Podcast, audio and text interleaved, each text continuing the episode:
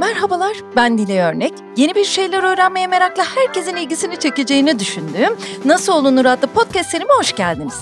Bu seride mikrofonu mesleklerini ustalıkla icra ettiğini düşündüğüm insanlara yöneltip onlara aynı soruyu soruyorum. Nasıl olunur? Bu bölümde konuğum hukukçu Turgut Kazan. Hoş geldiniz. Hoş bulduk kızı Aslı ile işbirliği yaptık. Turgut Bey'i ikna ettik. Bizim evde karşı karşıya muhabbet ediyoruz. Şimdi hukukçu dedim ama İstanbul Barosu'na kayıtlı olarak 1963 yılında başlamış. Yani 60. yılı halen de avukatlık yapıyor.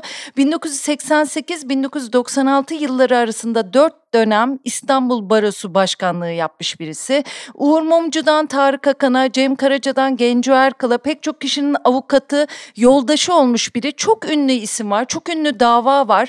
Bugünlerde de televizyon izlemeye devam edenler ya da radyolarda, internet kanallarında günlük hukuki meseleler demeyeyim, hukuksuzluklar artık soruluyor Turgut Bey'e. O da canla başla anlatıyor, bizi aydınlatmaya çalışıyor. Korkmuyor musunuz diye size çok sorulmuştur. Belki de korkmamanız ya da cesur olmanızın nedeni hukuka inanmanızdı pek çok aşamada. Ama şimdi ne durumdayız? Bizler korkmalı mıyız? Bunu ilk sorayım sonra size geçeceğim.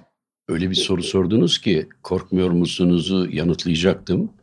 Ee, sonra arkasından bizler de korkmalı mıyız devam etti. Bu sakıncalı bir iş yapmış oluruz. Yani korktuğumu anlatırsam Bize sizin korkma bu sunuşuna göre herkes korksun demiş olmayayım. Ama tabii ki korkuyorum. Çünkü öyle bir dönemde yaşıyoruz ki siz hukukla ilgili bir program yapmak diye başladınız. Çok düşündüm, yapmadım, yapamadım. Ben de diyecektim ki hukukun olmadığı yerde hukuk programı zaten niye yapacaksınız ki diyecektim. Fakat işi korkuya getirdiniz. İki tane korku hikayesi anlatayım. Birisi bir süre önce Alman Yargıçlar Birliği Kongresi'ne davet edilmiştim. Türkiye'deki yargının durumunu anlatmak üzere. Anlattım. Alman Yargıçlar Birliği Başkanı dedi ki peki siz bunları anlattınız korkmuyor musunuz dedi. Döneceksiniz dedi yani. Dedim ki Sayın Başkan korku insani bir şey. Korkmuyor olur muyum? Elbette korkuyorum. Ama madem ki bir hukukçuyum, yaşadığımız günlerin hukukla bir ülfeti olmadığını, ülkemde hukukun zerresinin kalmadığını görüyorsam bunu her yerde söylemek zorundayım ve söylüyorum dedim. O nedenle hem korkuyorum hem görev edildiğim için söylüyorum dedim. Bu FETÖ'cü yargı tasfiye edildikten sonra iyi bir Hakimler Savcılar Yüksek Kurulu o zamanki adıyla oluşturulmuş gibi yapıldı. O sırada bizde FETÖ ile mücadele eden bir avuç insandan biri olduğumuz için müthiş bir prestijimiz oldu o sıralarda. bir gün Cumhuriyet Gazetesi benimle bir söyleşi yaptı. Orada da sordular korkmuyor musunuz diye. Aynı şeyi söyledim ya korku insani bir şey korkmaz olur muyum? Ama söylemek zorundayım. O zamanki Hakimler Savcılar Yüksek Kurulu yani kurtarılmış tırnak içinde Hakimler Savcılar Yüksek Kurulu'nun adeta imparatoru olan başkan yardımcısı beni aradı. Beni de çok seviyor yani. Ben de onu çok seviyorum. Ya dedi ki başkanım dedi nereden çıkarıyorsunuz korkmayı siz dedi yani.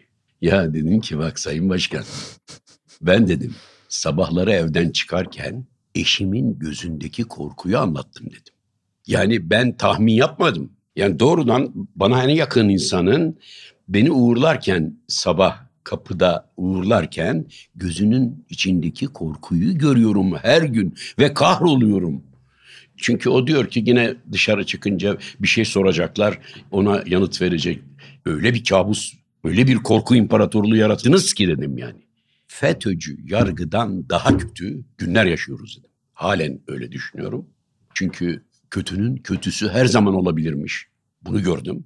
Nereden çıkarıyorsunuz dedi. Ya dedim ki hiç değilse onlar ya delil olmadan mahkumiyet olmaz diye sahte delil üretiyorlardı dedim. Biz de o delilin sahte olduğunu ve bunların ne kadar alçak olduğunu toplum önünde kanıtlıyorduk. Duruşmada kanıtlıyorduk.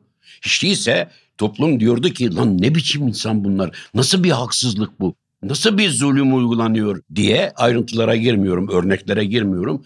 Bu dedim hem müvekkilimizin uğradığı mağduriyeti kamuoyu önünde bir çeşit teşhir etmiş oluyordu. Hem de onun morali yükseliyordu. Aksi halde insanlar içeride intihar edebilir yani. Çünkü kabus gibi bir ortam yaratıldı. Bugün daha kötü. Çünkü siz dedim yarattığınız yargı delil melil aramıyor. Casus diyor. Ya casusluk kolay bir suçlama değil. Yani neyi nereden almış? Kime nasıl vermiş? Aldığı şey neydi? Hiçbirini söylemiyorsunuz ya. Gizli tutulması gereken bizim sırrımız, askeri açıdan sırrımız neydi falan onları hiç söylemeden ya, mesela Kavala'yı o tutuklama olmadı, o tutuklama olmadı. Ya ne yapıyoruz biz şimdi? En sonunda casusluğu icat ettiniz. E, sonunda bir mahkumiyet vereceksiniz yani. Casusluktan tutukladınız. Sonra da sözüm ona yargıladınız. Casuslukta hiçbir delil olmadığı için beraat kararı verdiniz. Çünkü amacınız tutuklamaydı.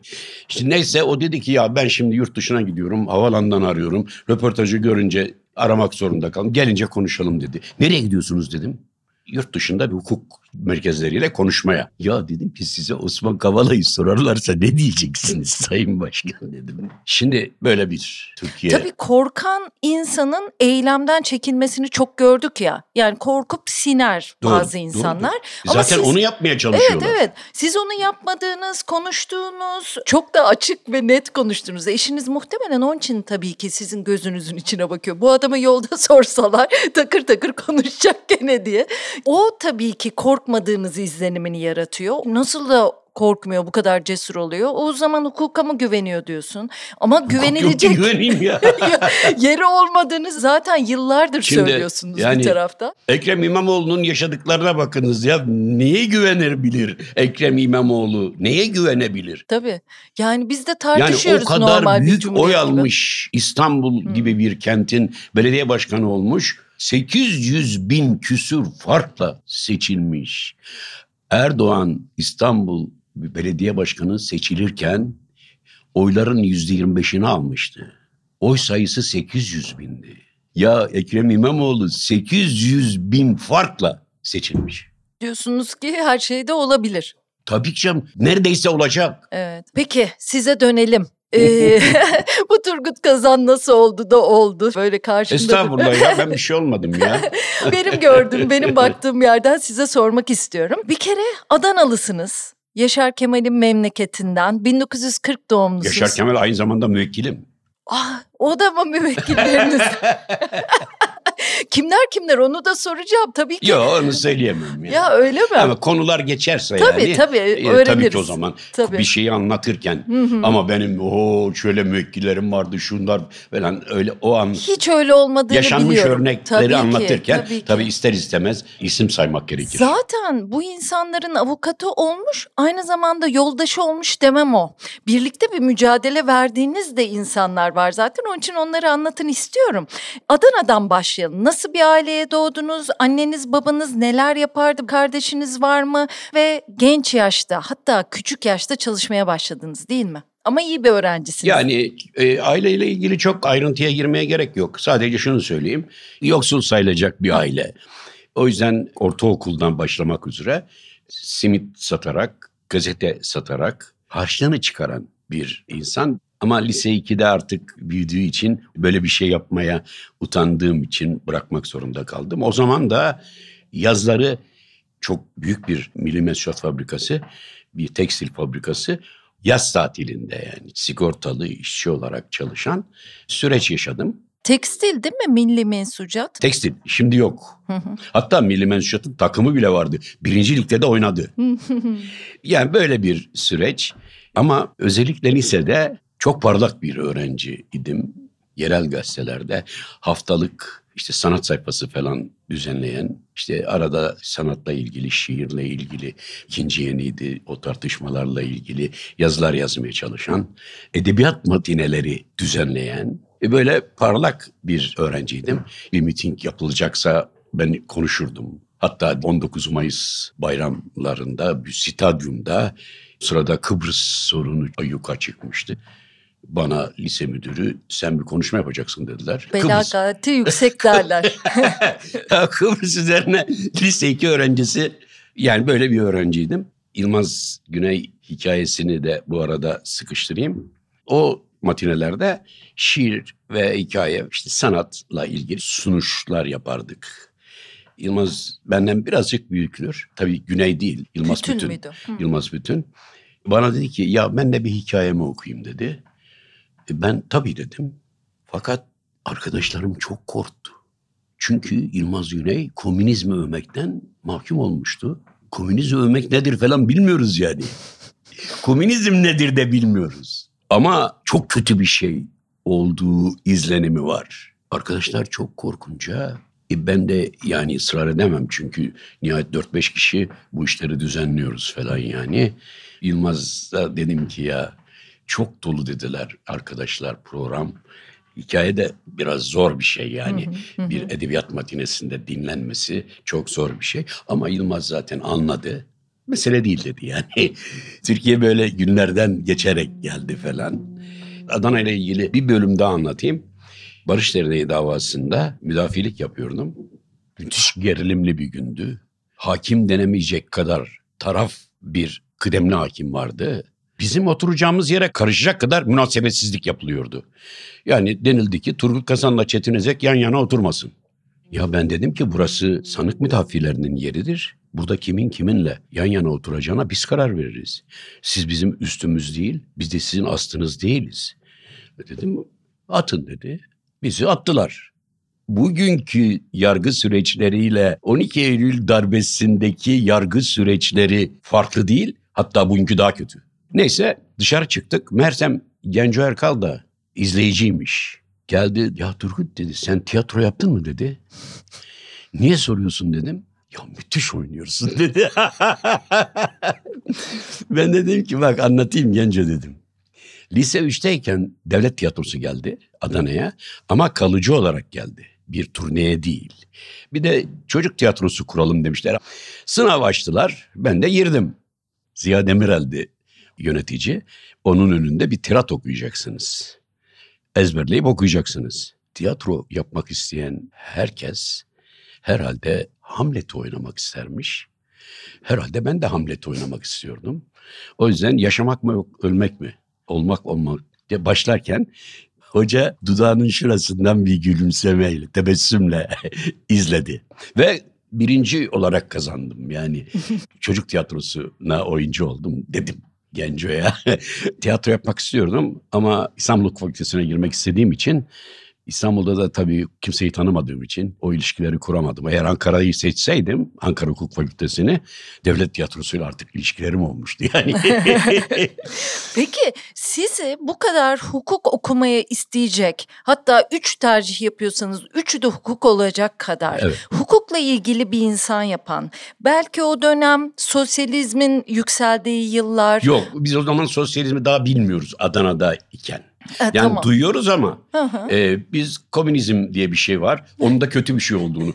Bak örneğin bir gün Sümerbank fabrikası yandı. E tabii bir yangın o günün Türkiye'sinde Ankara için ya da başka bir il için, Adana için sosyal bir olay oluyor. Herkes seyre gidiyor.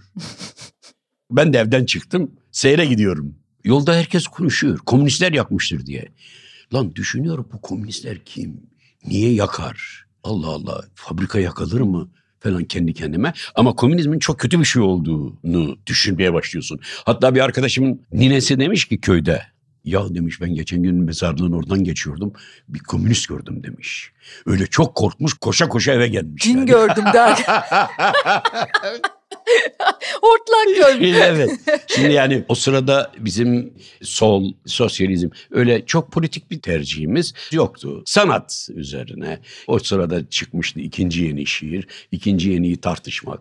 Hangisi daha iyi şairdi falan. Ya Olur. çok güzel. Onları konuş. Peki niye hukuk okumak istiyorsunuz? Ha, milli eğitim klasiklerini okurken herhalde Sokrat'ın savunmasından da yola çıkarak haksızlıkları görüyorsun. Yani sosyalizmi bilmiyorsun ama yani bir yoksulluk var. Hı, ismi konulmamış bir şeyi Evet, görüyorsun. Bir evet. yoksulluk var. Adana o zaman işte pamuğun merkezi. O nedenle pamuk toplama vakti Güneydoğu'dan Doğu Anadolu'dan binlerce insan gelir. Hı hı. Onlar ırmak kenarında ailecek yatarlar. İşte yorganlarıyla organlarıyla gelirler. Sabahleyin küçük saatin orada seçilecek insan olarak, amele olarak, seçilecek amele olarak gelir dururlar. Büyük bir kalabalık. Toprak Ağası'nın elçisi traktörle gelir. Orada seçer 15 kişi. Onlar traktöre biner götürülür.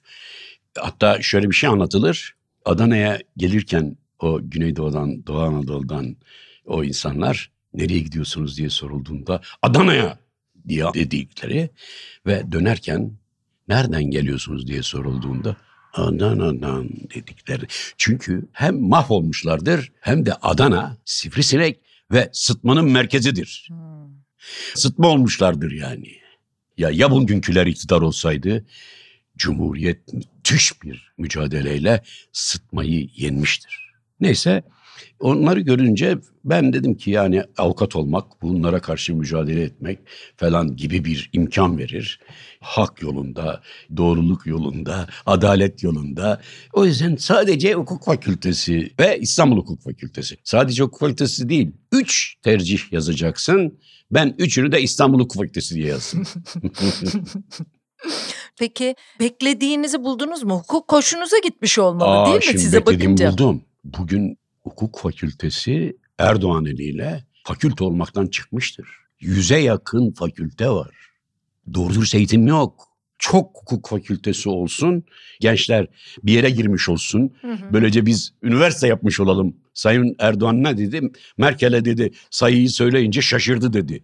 Ya şaşırır tabii bu kadar üniversite yani mahalle aralarında üniversite, apartman katlarında üniversite. Tabii ki merkez satıldı. Böyle ya şimdi Boğaziçi Üniversitesi en iyi üniversite.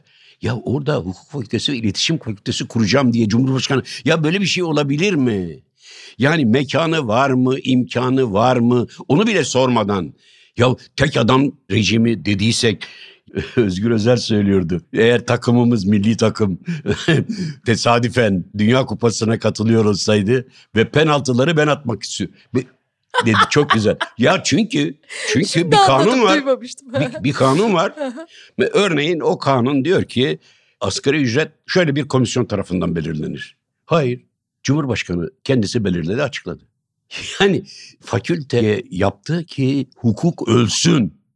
Sonra baktı ki ya yine de iyi kötü hukuk mukuk öğrendikleri için oradan çıkanlar örneğin barolarda kindar ve dindar çoğunluk olmuyor. Baro yönetimleri bizi eleştiren yönetimler oluyor. Türkiye Barolar Yönetimi de öyle oluyor. O zaman biz burayı sayıyı arttırmak yetmezmiş ilahiyat fakültesine dönüştüreceğiz dedi. Şimdi adım adım hukuk fakültelerini ilahiyat fakültesine dönüştürmeye çalışıyorlar. Yani hukuk vazifesi dersini ilahiyatçı veriyor. Aman Allah'ım. Şimdi mesela bugün yapılanlara ya hukuk fakültelerinden hemen hemen hiç ses çıkmıyor bugün yaşananlara ya anayasa dersi nasıl veriliyor? Ceza yargılama yasası dersi nasıl veriliyor? Ceza yasası dersi nasıl veriliyor? Kendi kendime merak ediyorum. Çünkü öyle şeyler yaşanıyor ki ne anayasayı takan var ne ceza yargılama yasasını ne ceza yasasını. Hı hı. İmamoğlu kararı toplumun çok duyduğu tartıştığı bir karar. Hakim kararda uyguladığı maddeyi doğru yazmamış. Amiraller davası da çok bilinen dava. Düşün öyle ünlü bir davanın savcısı istinaf başvurusu yapılması gerekirken, yapacakken bunu bile bilmiyor, temiz ediyorum diyor.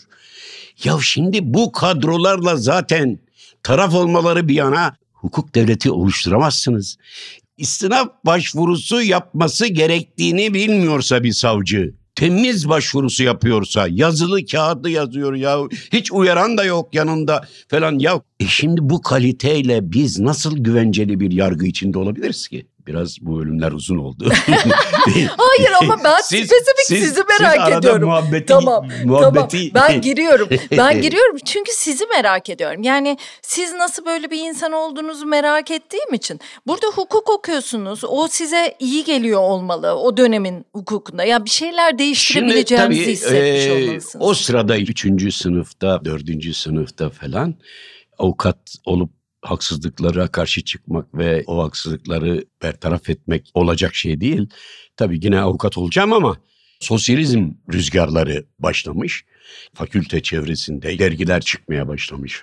Biz de Türkiye İşçi Partisi'nin adını duymuşuz. Bizim üniversitenin yani İstanbul Üniversitesi'nin karşısında Beyazıt'ın orada kapıya bakan bir tarafta Beyaz Saray diye bir yer var. İşte orada Türkiye İşçi Partisi anayasaya aykırı kanunların çünkü 27 Mayıs Anayasası'ndan sonra anayasaya aykırı kanunların belirlenmesi ve Anayasa Mahkemesi'ne götürülmesi için bir süre koymuştu. Böyle bir toplantı yapıyor. Yani anayasaya aykırı kanunları konuşma toplantısı. Muhafazakar kesim yani MHP'li gibi ve AKP'li gibi bugünkü değerlendirmelere göre o zaman iç içeydiler yani. Orayı bastılar. Biz de Mehmet Barlas'la gitmiştik. evet. Çünkü Mehmet Barlas'a çok yakın arkadaştım. Çok severdim. O da beni çok severdi.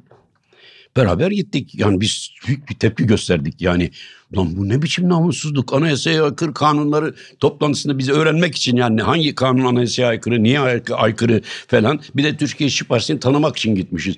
Adamlar toplantıyı başlatmıyorlar ki. İstiklal Marşı söylüyorlar. Habire İstiklal Marşı söylüyorlar.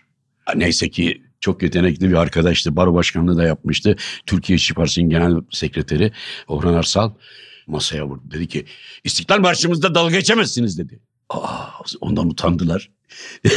Biz bu engamede Mehmet'le gittik. Karşı masada Mehmet Ali Aybar oturuyor. Sayın Başkan biz Türkiye İşçi Partisi'ne katılmak istiyoruz bizi yazın dedik. Ya tabii bizimki heyecandan yani falan dürüstlükten, güzellikten. Tabii Mehmet Ali Bey hoşuna gitti ama şaşırdı da ya dedi ki burada burada kayıt nasıl yapılacak dedi. Genel merkezimiz vilayetin yanında dedi. İstediğiniz gün gelin dedi. Hem konuşur, tanışırız hem kaydını. Ya ben gittim Mehmet gitmedi. Dolayısıyla ben böylece Türkiye İşçi Partisi'ne üye oldum. E, ve herhalde iyi bir partili de olduğum için Gençlik Kolları Başkanı falan oldum. 21 Aralık'ta evlendik. Mehmet Ali Aybar da bizim nikah tanığımızdı. Demir Özlü ile birlikte. Hı hı. Deniz ee, Hanım'la evlendiniz değil evet. mi? Biraz işinizle nereden tanıştığınızı da anlatsanız. Adana'dan. Adana, o da Adana'da değil mi? Onun bir ödevine mi yardım etmiştiniz? Evet doğru. Bunu kim söyledi? Ya. ya, ya böyle her her seninle inanmayın. Peki yalan mı değil değil mi? Hayır. Kaç yıldır evlisiniz? O da 63. Tabii. 59. yılı mütevazi bir biçimde kutladık. iki gün önce. evet. Avukatlığa başlamanızla Deniz Hanım'la evlenmeniz aynı dönemde aslında. Evet. Yani e, artık zaten staj sırasında nişanlanmıştık yani. Aslında İstanbul'da fiilen avukatlığa da başlamadan askerliği aradan kaldıralım diye Eskişehir'e gittiniz gittik. değil mi? Meslek kurası çektik. Hı hı. Ben askeri savcı yardımcısı olarak Eskişehir bir hava kuvvette. O yüzden Eskişehir'e gittik. Buraları da anlatacak mıyım? Evet tabii. tabii. Esas... Şimdi e, Eskişehir'e gittik ve ben Deniz orada evinde kalıyoruz. Güzel bir orada evi. Hı hı. Zaten bir buçuk yıl kalacağız. Bitecek döneriz diye. Ama nedense Eskişehir derin devletin önem verdiği bir kentmiş herhalde. Provokasyonlar falan yapılan bir kent olarak gördük yani. Ya inanılmaz şeyler yaşadık vallahi. Şimdi Türkiye İşçi Partililer komünizm propagandası yapıyor diye mahkum olmuşlar. Dolayısıyla yönetim kalmamış yani. 65 seçimi başlarken Türkiye İşçi Partisi'ne aday olan adam bize geldi. İyi bir köylü. Bir de kötü bir arabası var. Ya Turgut Bey biz seçime giriyoruz ama konuşacak kimse yok dedi. Ya köye gideceksin, kahvelerde konuşma yapacaksın. Ne yapabilirim dedim ya. Deniz Hanım konuşsa dedi. Düşünüyorum. Deniz'in böyle bir deneyimi yok. Ben askeri savcı yardımcısıyım. Orada evinde kalıyoruz. Ve Zeynep kızımız yeni doğmuş. Hmm. Yalvarıyorlar ya. Gerçekten yok ama. Dedim ki Deniz böyle böyle bir ihtiyaç duyuyorlar. Yaparsan iyi olur dedim yani. Beraber çalışırız dedim. Bir metin hazırlarız. Peki dedi. Metin hazırladık. Deniz de ona çalıştı. Şimdi o aday olan arkadaş şimdi o kötü arabası orada ön, önüne geliyor. Diyelim ki akşam üzeri saat beş buçuk altıda neyse. Deniz Hanım'ı alıyor. Orada önünden Deniz Hanım'ı alıyor. Öğreniyorum ki şu mahallede şu kahveye gidecekler. E o sırada cam çerçeve kırıyorlar Türkiye İşçi Partisi komünist diye yani. Moskova'ya, Moskova'ya diye bağırıyorlar. Zeynep birkaç aylık. Ya şimdi korkuyorum ben duramam yani. E Zeynep de nasıl olsa birkaç aylık iki kişilik yatağın içinde bir şey olmaz. Ben Zeynep'i bırakıp kahveyi ama Deniz'in görmemesi gerek. Deniz Evet. görürse morali bozulur. Tabii. Çocuk, yalnız evde kaldı diye. diye. Yani bir cam çerçeve kırma falan olursa Deniz'i kurtarayım diye yani. Neyse öyle bir şey olmadı ama ben böyle izlemeye giderdim. Bir gölge izleyici olarak Evet. Deniz Hanım kahvelerde konuşmalar yapıyor. Siz izliyorsunuz değil mi? Hatta o zaman bir dergi vardı. Toprak dergisi. O derginin komünist dediği bir insanı Türkiye'de yaşatmazlardı. Yani öldürürlerdi anlamına söylemiyorum. İş bulamazdı, devamlı saldırı altında kalırdı. Türkiye İşçi Partisi'ni kimler yönetiyor diye bir kapak. Askeri savcı yardımcısıyım ben. Eskişehir Hava Kuvvetleri'nin en güçlü olduğu bir askeri birim. Bunun görülmemesi, bilinmemesi, duyulmaması mümkün değil. Nitekim bir hava kuvvet komutanının adli müşaviri halen yaşıyor. O zaman hakim yarbaydı. Çok güzel bir insan. Ondan öğrendim ki komutana getirip göstermişler ne olacak bu şimdi diye. Komutan ya adam sivil demiş. Bir partiye üye olmuşsa o partide işte gençlik kolları başkanı olmuşsa bize ne demiş yani. Şimdi böyle bir Türkiye'de yaşandı yani. Ondan sonra de- demiş ki burada bir şey yapmışsa o bizi ilgilendirir. Hmm. Bu ne kadar sürdü? Şimdi siz Şimdi, bütün darbelerden e, darbeye etkilendiniz. Evet 12 Mart. E, beni oradan götürünce o zaman Zeynep 5-6 yaşında falan olmuştu. Orada kalmalarının bir anlamı yoktu. Deniz'in burada İstanbul'da annesi vardı. Annesinin yanına geldi. Biz çıkana kadar. Cezaevine giriyorsunuz. Tabii ki. Tabii. İşte onu anlatsanıza nasıl cezaevine girdiniz? Yani darbe sizin de cezaevine girmenize neden oldu. Nasıl olunurun ne çok konu aslında bir dönem cezaevine girmiş çıkmış. Siz de onlardan birisiniz değil mi? 15 yıl hükmediliyor Evet. sizin için ama 4,5 yıl mı Yok kalıyorsunuz? 4 yıla kadar falan bir şey yani. Suçlama ne? Ne zaman giriyorsunuz? Şimdi Türkiye İşçi Partisi komünist örgüt oldu. 8 yıldan 15 yıla kadar ceza verilir diyor kanun. Bize 15 yıl verdiler. Ama yine bugünkünden iyi şöyle. Yargılama sürerken bir gün bir asker geldi. Dedi ki kıdemli hakimim falanca sizi görmek istiyor dedi. Gittim. Hakim buyurun Turgut Bey bir kahve içelim dedi. Allah Allah. Biz bu işi severek mi yapıyoruz dedi ya.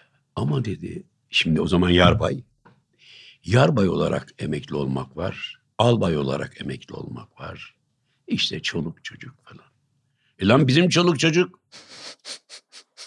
Ve devamı bak. Herkes sizin gibi avukatlık yapamaz ki dedi. Ya o tabii benim böyle konuşmama falan bakıp müthiş paralar kazandığımı düşünüyor ya. Ha, tabii sizin çoluğunuz çocuğunuz güvende gibi görüyor. O sırada şunun da ağır yükü altında olduğu için bunu söylüyor. Bizi yargılıyor ama Mümtaz Soysal'ı mahkum etti. 6 Hmm. yıl 8 ay. Darbe döneminde bu müthiş bir infial yarattı yani. Bir anayasacı anayasa kitabından dolayı. Üstelik de kitap için şu kadar süre içerisinde 6 ay içerisinde bir dava açılmış olması lazım. O kitap işte 3-4 yıl önce basılmış. E ama dediler ki olsun kitaptan mahkum etmiyoruz. O kitabı mutlaka anlatmıştır. Ya Çok acayip. 6 yıl 8 ay Mümtaz Soysal kararı da çok eleştirildiği için yani bana günah çıkarıyor. Sonra o albay oldu. Yargıtay'a atandı. Askeri yargıtaya. 12 Eylül oldu tabii. Ben askeri yargıtaya gidip gelmeye başlıyorum. Bu sefer avukat olarak. Bir gün koridorda rastladık. Yine adını vermeyeceğim. Bana dedi ki ya Turgut Bey size bir şey soracağım dedi. Buyurun albayım dedim. Siz bilirsiniz dedi. Ya bizim kız dedi. Dev yolcu mu dev solcu mu olmuş ben ne yapayım. Çok iyi. Cezaevine girişinizi anlatsanıza. Demin yayından önce bana anlattınız. Dönem kötü bir dönem tabii. İşkenceler var, siz de ya şimdi korkuyorsunuz. Eskişehir'den beni Ankara'ya götürecek sıkı yönetim komutanı. Öyle korkuyorum ki ya şimdi MİT'e mi götürecekler? İşkence mi yapılacak? Ne yapılacak? Dayanabilir miyim? Nasıl bir şey? Bazı insanlar yaşadıklarını anlatıyorlar. Sadece dinliyorsun. Çok acı bir şey ama yaşamak nasıl? Kaldırabilir misin? Kaldıramaz mısın? Söyleyecek bir şeyimiz de yok yani. Biz Merkez Yürütme Kurulu'na seçildim yani. Merkez Yürütme Kurulu üyesiyim sadece. bir şeyle suçlamıyorlar yani. Siz Komünist Partisiniz diyorlar. Ankara'ya girdik. Korku daha da arttı. Şimdi herhalde burada kötü bir yere götürüleceğiz diye düşünüyorum. Gittik gittik gittik gittik. Baktım Mamak askeri cezaevi yazıyor. Lan oh be dedim.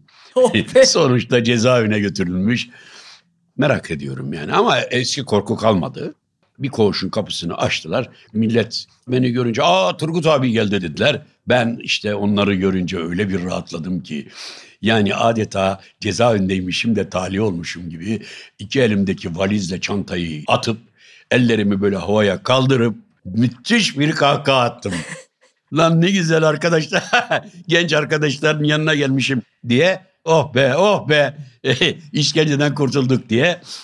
Sonra o gardiyan hep bana ya Turgut Bey ben sizin gibi cezaevine kahkaha atarak giren bir başka örnek görmedim. Nasıl bir derdi, derdi. korkuysa. Siz Mamak'ta Sadun Aryan, Mümtaz Soysal, Muammer Aksoy, Fakir Baykurt, Dursun Akçam bu isimlerle bir arada Evet, kaldınız evet, değil evet. mi? O dönem çok enteresan. Bak yine o dönemle bu dönemi karşılaştırmak için söyleyeyim. Seren Asker biliyorsunuz bir program yapıyor. Görkemli Hatıralar. Şavşat'ta Efkar Tepesi'nde yapmak istemiş programı. Kaymakam izin vermedi. Fakir Baykurt orada öğretmenlik yaptığı için hikayelerini Efkar Tepesi'ne çıkar yazarmış falan filan. Fakir Baykurt'un adı geçecek diye büyük olasılıkla yasakladı yani. Oysa Fakir Baykurt'un adıyla ilgili bir şey. Darbe dönemini anlatayım. İşte biz orada kalıyoruz. O vitrin denilen yerde bir gün geç vakit yani. Cezaevinin daha şartları iyi olan Yani göstermelik işte, bölümü değil mi evet. vitrin? Bizim gibi insanları görmek isteyen batılılar gelebilir. Hmm. Onlara cezaevi bu Evet, demek için idare binasının bir bölümünü kapatmışlar demir parmaklıkla. Hı hı. Orada iki tane oda var, Hı hı. üçer ranza var. İşte biz orada kalıyoruz. Lucanlar'da da Hilton var mesela değil mi? Hilton koğuşu E, denir. şimdi Yarbay nöbetçiydi cezaevi müdürü olarak. Fakir Baykurt, Fakir Baykurt dedi. Senin bir kitabın dedi. Kürdan mı ne adı? Türk Dil Kurumu ödülü almış dedi. Sana söylememizi rica ettiler. Söylüyoruz dedi. Yani Tırpan'a Türk Dil Kurumu darbe döneminde Fakir Baykurt'a ödül verebiliyor. Ama bugünün ileri demokrasisinde kaymakam korkuyor. Fakir Baykurt'un adı geçerse beni yakarlar. Bugünün daha darbe dönemi nasıl olabilir ki? Değil mi? Duygusal bir insan olduğunuzu düşünüyorum değil mi Turgut Bey? Hukuk daha katı görünen, kurallı görünen bir alan ama çok duygusal bir insan Ya, olduğunuzu o, düşünüyorum. o nitelemeyi ben kendimden yapmayın bilmiyorum. Yani. Heyecanlısınız. Ah heyecanlıyım. insan Hatta genç avukatlara veya staj yapanlara sorarım heyecanlı mısın diye. Sanki onlar heyecanlı olmak ayıpmış gibi. Hayır falan. Lan oğlum heyecanlı değilsen olmaz bu işlerim. Ayıpmış gibi. 60 yıllık avukatım her önemli sayılacak duruşmaya girerken heyecanlarını dedim. Heyecan güzel bir şey yani ayıp bir şey değil ki. Şunu sormak istiyorum. Uğur Mumcu'nun da avukatıydınız. Onunla nasıl tanıştınız? Nasıl tanıştığımı çok iyi hatırlamıyorum şu anda yani. Hı hı. Uğur Mumcu ile ilgili şöyle bir hikaye anlatayım size. Bu biraz duygusal ya da biraz hüzünlü. O zamanki Turgut Özal hükümeti de bir İslamcı hükümetti bana göre yani. Onun Milli Savunma Bakanı Ercan Vuralan şimdi yaşamıyor. Silahlı kuvvetlere araçlar alınmıştı. Zırhlı ama zırhlar deliniyordu. Uğur'un böyle bir şeyi tartıştığında o tartışmayı nasıl sürdürdüğünü onu izlemiş olan okuyucular az çok bilirler. Öyle bir takipçiydi ki tartıştığı sorunun sonuna kadar Tam bir Gider. gazeteci. işte sonuna kadar giderken o günün hükümetinin Milli Savunma Bakanı'nın bu yolsuzluk dışında İsviçre'de İsviçre Ticaret Odası belgelerine göre bir randevu evi işten şirketin ortağı olduğunu saptadı. Şimdi bunları yazıyor. Adam şikayetçi oldu. Dava açıldı. Davaya katıldı Milli Savunma Bakanı. Milli Savunma Bakanı halen. Yani o tarihte. Uğur da korkuyor, ben de korkuyorum. Sonuçta Milli Savunma Bakanlığı yapan adam için bunları yazmak şimdi böyle bir şey olsa ya asarlar. Var mı yok mu araştırmazlar yani. Şimdi şöyle de bir şey oldu. Neleri görüyoruz, neleri okuyoruz, kimlerin neleri çıktı ve çıkıyor. Ne gazeteciler Evet, yazıyor evet, ama hiçbir şey evet, olmuyor evet, bir taraftan. evet, evet. Hani savcı yok mu diye bir muhabbetimiz Yok, var ya yok. artık. Bir kere o savcılık görevini yapanlar bana göre kesinlikle Cumhuriyet Savcısı olmaktan çıkmıştır. Türkiye Cumhuriyeti Savcısı değil adı. Cumhuriyet Savcısı. E şimdi Cumhuriyet avucumuzun içinden gidiyor. O Cumhuriyet Savcısı adını taşıyor halen. E neyse Beraat kararı verildi. Müthiş bir olaydı. Temiz ettiler. Temizi bekliyorduk. Uğur çok önem veriyordu tabii. Bir gün Adalet Bakanı bir resepsiyon vermişti. Ben de gitmiştim. Bir cuma günüydü. Hakim o resepsiyonda bana Turgut Bey gözünüz aydın o karar onandı dedi. Ya şimdi bu müthiş bir şey ama ya başka dosyalardan biri onanmış olabilir. Hakim çok dikkat etmemiş olabilir. Yani Ercan Vuralan kararı değil de başka bir karar onanmış olabilir. Pazartesi günü dedim kendi kendime yani. Dosyaya bakarım, kararı alırım. Öyle söylerim dedim. İşte Uğur için o pazartesi olmadı. Öldürüldü. Ya Sizin söylediğiniz gibi şimdi oho, bunların neleri neleri anlatılıyor demeyeceğim. Yapılıyor. Sayıştay raporlarına bağlanıyor. Fakat rüzgar bile olmuyor. Böyle devam ediyor. Peki kızınızın avukat olması konusunda ne düşünüyorsunuz Aslı'nın? Aslı Kazan. Ben çok istiyordum. Hı hı. Bir kızımın da avukat olmasını isterdim. Hatta Zeynep'e dedim ki Büyük kızınıza. evet ya Zeynep bakıyorum hep Boğaziçi yazıyor. dedim ki Zeynep'ciğim niye hiç hukuk yazmıyorsun falan dedim.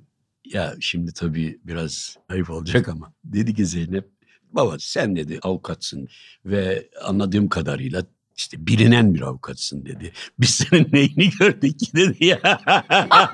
Bir, birinci neden bu. İkinci neden Boğaziçi'de gireceğim dedi. Eğer Boğaziçi'nde hukuk olsaydı belki düşünürdüm dedi. Hmm.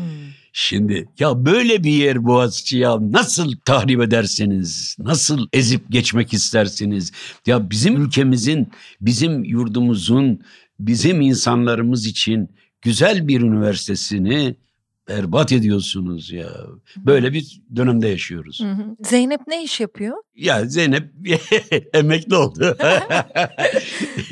O sizlerden daha güzel günler gördüm iş açısından.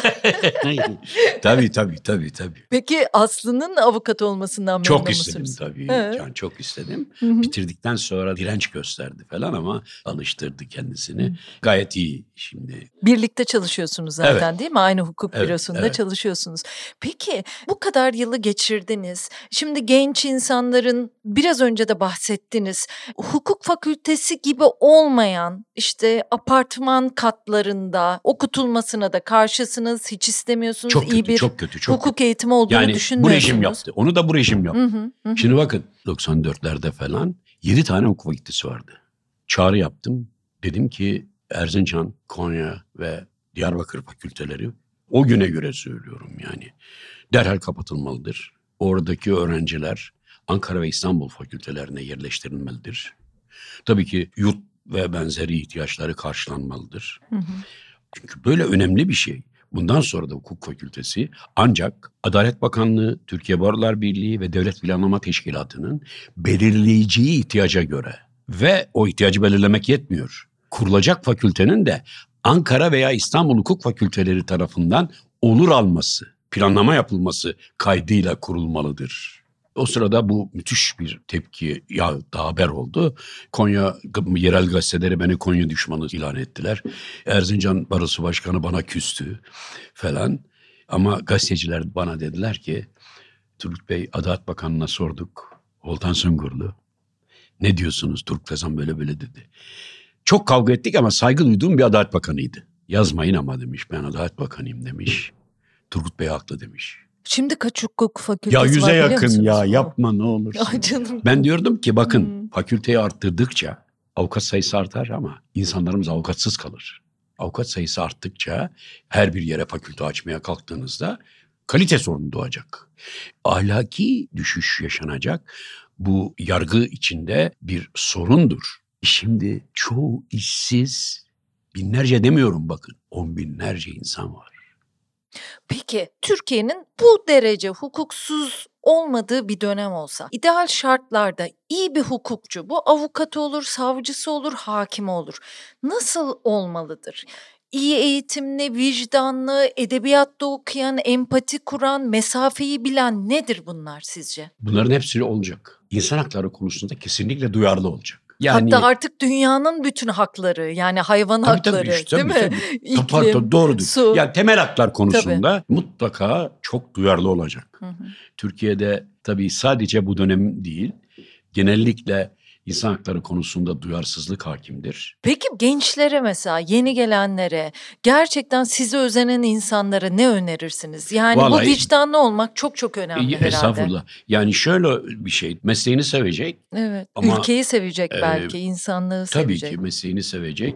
Onu sağlam temeller üzerinde inşa edecek ve gerçekten avukat olacak. Çünkü yalnız hukukçu olmak yetmez. Hukukçu olmak şart. Ama aynı zamanda avukat olmak. Ben avukatlığı şöyle tanımladım hep. Avukatlık çözüm üretme sanatıdır. Öğrendiğiniz hukuksal temeller üzerine onları kullanmak. Hı hı. Hangi soruna karşı nasıl kullanacaksın, nasıl anlatacaksın, nasıl açıklayacaksın falan. Ama o kadar çok insan var ki işsizlik o kadar ağır basıyor ki o kadar insanın geçimini sağlayabilmesi mümkün değil. Böyle bir sorunumuz var. Yani mesleğimizin böyle bir sorunu var. Son Türkiye Barolar Birliği Genel Kurulu'nda da o insanlara karşı nasıl çözümler üretilebilir konuşulduğu, tartışıldığı falan e, böyle bir sorunumuz var. Ne kötü bu kadar mezun var biz ne yapacağız Evet, evet. diye bir sorun var. Yani Evet. iyi hukukçu olmasından öte bir de böyle bir şey düşünüyorsunuz Evet. değil mi? Peki kızınız Zeynep Ha. diyor ya baba ben senin işini tercih etmem. Sen çok bilinedisin ne işimize yaradı diyor Neyini ya. gördük? Neyini gördük diyor. Peki bugün bazı ünlü avukatlar hani tabii sizin alanınız belli ama mesela Gönenç Gürkaynağı ben görüyorum. Tabii tanımıyorum da Twitter'da görüyorum. Vergi rekortmeni ve büyük E, ama şimdi sanayiyle çarpışıyor Şimdi öyle bir avukatlık bölümü de var. Onu küçümsemek anlamında söylemiyorum Hı hı, yani. Değişen dünyada özellikle hem Amerika Birleşik Devletleri'nde hem Avrupa sürecinde ki iş ilişkileri Hmm. açık bir avukatlık doğmuştur. Adını verdiğiniz arkadaş da o alanda çalışan yani iyi bir avukattır yani. Gönenç Gürkaynak. Peki Türkiye'de birlikte nasıl daha iyi yaşarız? Buraya kadar söylediklerim sakın ola ki izleyiciler için bir umutsuzluk nedeni olarak algılanmasın. Bunlar gerçekler olduğu için umutsuzluk aşılamak değil, uyarmak için anlattığım şeyler. Adını doğru koyalım. Tek adam rejimi ya da Cumhurbaşkanlığı hükümet sistemi denilen gerçekten ucube bir sistem parlamentoyu parlamento olmaktan çıkarmıştır. Patara'da parlamento var. Gezdiniz mi? Hemen hemen dünyanın ilk parlamentosu diyeceğiniz yerdir ve Montesquieu Kanunlar Ruhu kitabında orayı örnek gösterir. Hmm. Bir. iki Roma hukukuyla ilgili ilk filizler bu topraklarda atılmıştır. 1500 yıl kadar önce Justinianus onları toplamıştır, yazılı hale getirmiştir. Örneğin non bis in idem diye bir kural vardır. Roma hukukundan gelir. Nedir o? bu topraklardan gelir. Bir insan bir kere yargılanır. Aa evet. Beraatsa beraat, mahkumiyetse mahkumiyet. Ama bu yetmez diye bir daha yargılama yapılmaz. Örneğin gezi olayı budur.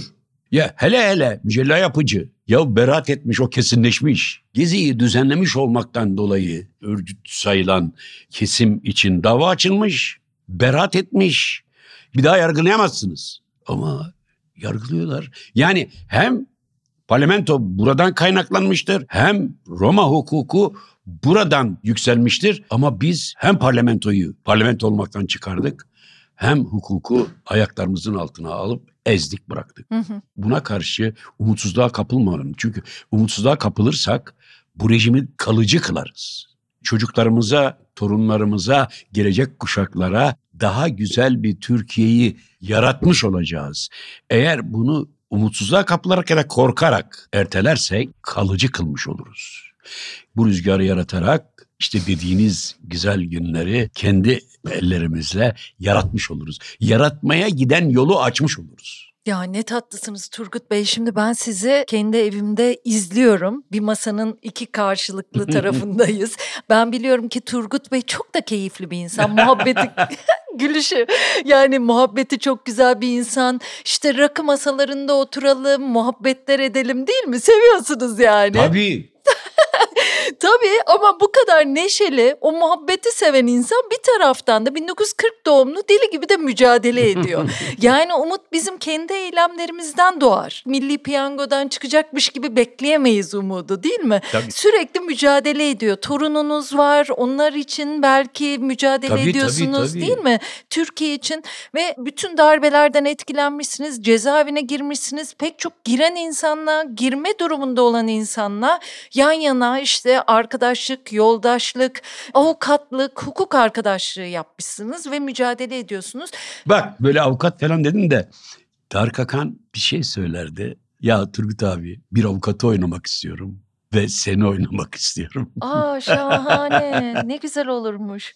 Size şunu da sormak istiyorum hayal kırıklıklarınız. Mesela Mehmet Barlas'la İşçi Partisi'ne neredeyse kayıt olacaksınız o gün olabilseniz. Olamıyorsunuz o size gelmiyor ama Deniz Hanım'la evliliğinizde evlilikten sonra partiyi o düzenliyor. O kadar arkadaşsınız. Ya da başkalarıyla yetmez ama evet sürecinde. E küslükler yani kırgınlıklar yaşadınız değil mi? Pişman olduğunuz bir şey var mı ya da o kırgınlıkları nasıl atlatıyorsunuz? Ya pişman olduğum bir şey yok. Yani hı hı. ne yaptıysam karar vererek yaptım. O yüzden bir pişmanlık duymuyorum. Daha çok kırgınlığı soruyorum aslında. Ee, ya bu kadar birlikte ya, yürüdüğünüz kırgınlık, insan. E, onu geçip gidiyorum yani. Örneğin Mehmet çok sevdiğim bir arkadaşımdı. Ya çok güzel, entelektüel bir insan. Yani o tarafta duranlardan farklı bir insan. Makam farkı geçimini sağlarsın böyle bir yol seçti. Yani bunu çok tekrarlarım. Bekir Ağırdır konuğum olmuştu. Çok iyi bir arkadaş yani. evet tabii. Çok güzel bir şey söylemişti. Yaptıkları ankette şöyle bir şey çıkmıştı. İnsanları soruyorlar.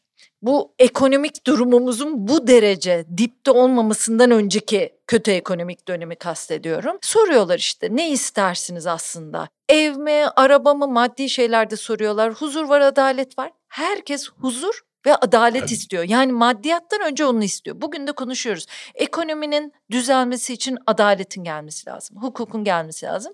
Bekir Bey ile yeni karşılaştığımızda sordum. Bugünün kelimesi ne? Hukuk, adalet gene vardır. Umut dedi mesela sizin söylediğiniz gibi. Peki Türkiye'nin gidişatını değiştiren davalar nelerdir sizce? Ya bu davalar artık iyi kötü ilgilenecek insanlar biliyor yani. Hmm. Bunları telaffuz etmeye gerek yok yani. Şu andakilere bakıyoruz. Hepsi çok kötü. Cumhurbaşkanı belirliyor şimdi. Yani kitapta ne yazdığı önemli değil. Yani bu rejimle birlikte adalet adalet olmaz. Bu rejimle birlikte sağlıklı yargı olmaz diyorum. Çok teşekkür ediyorum Turgut Bey.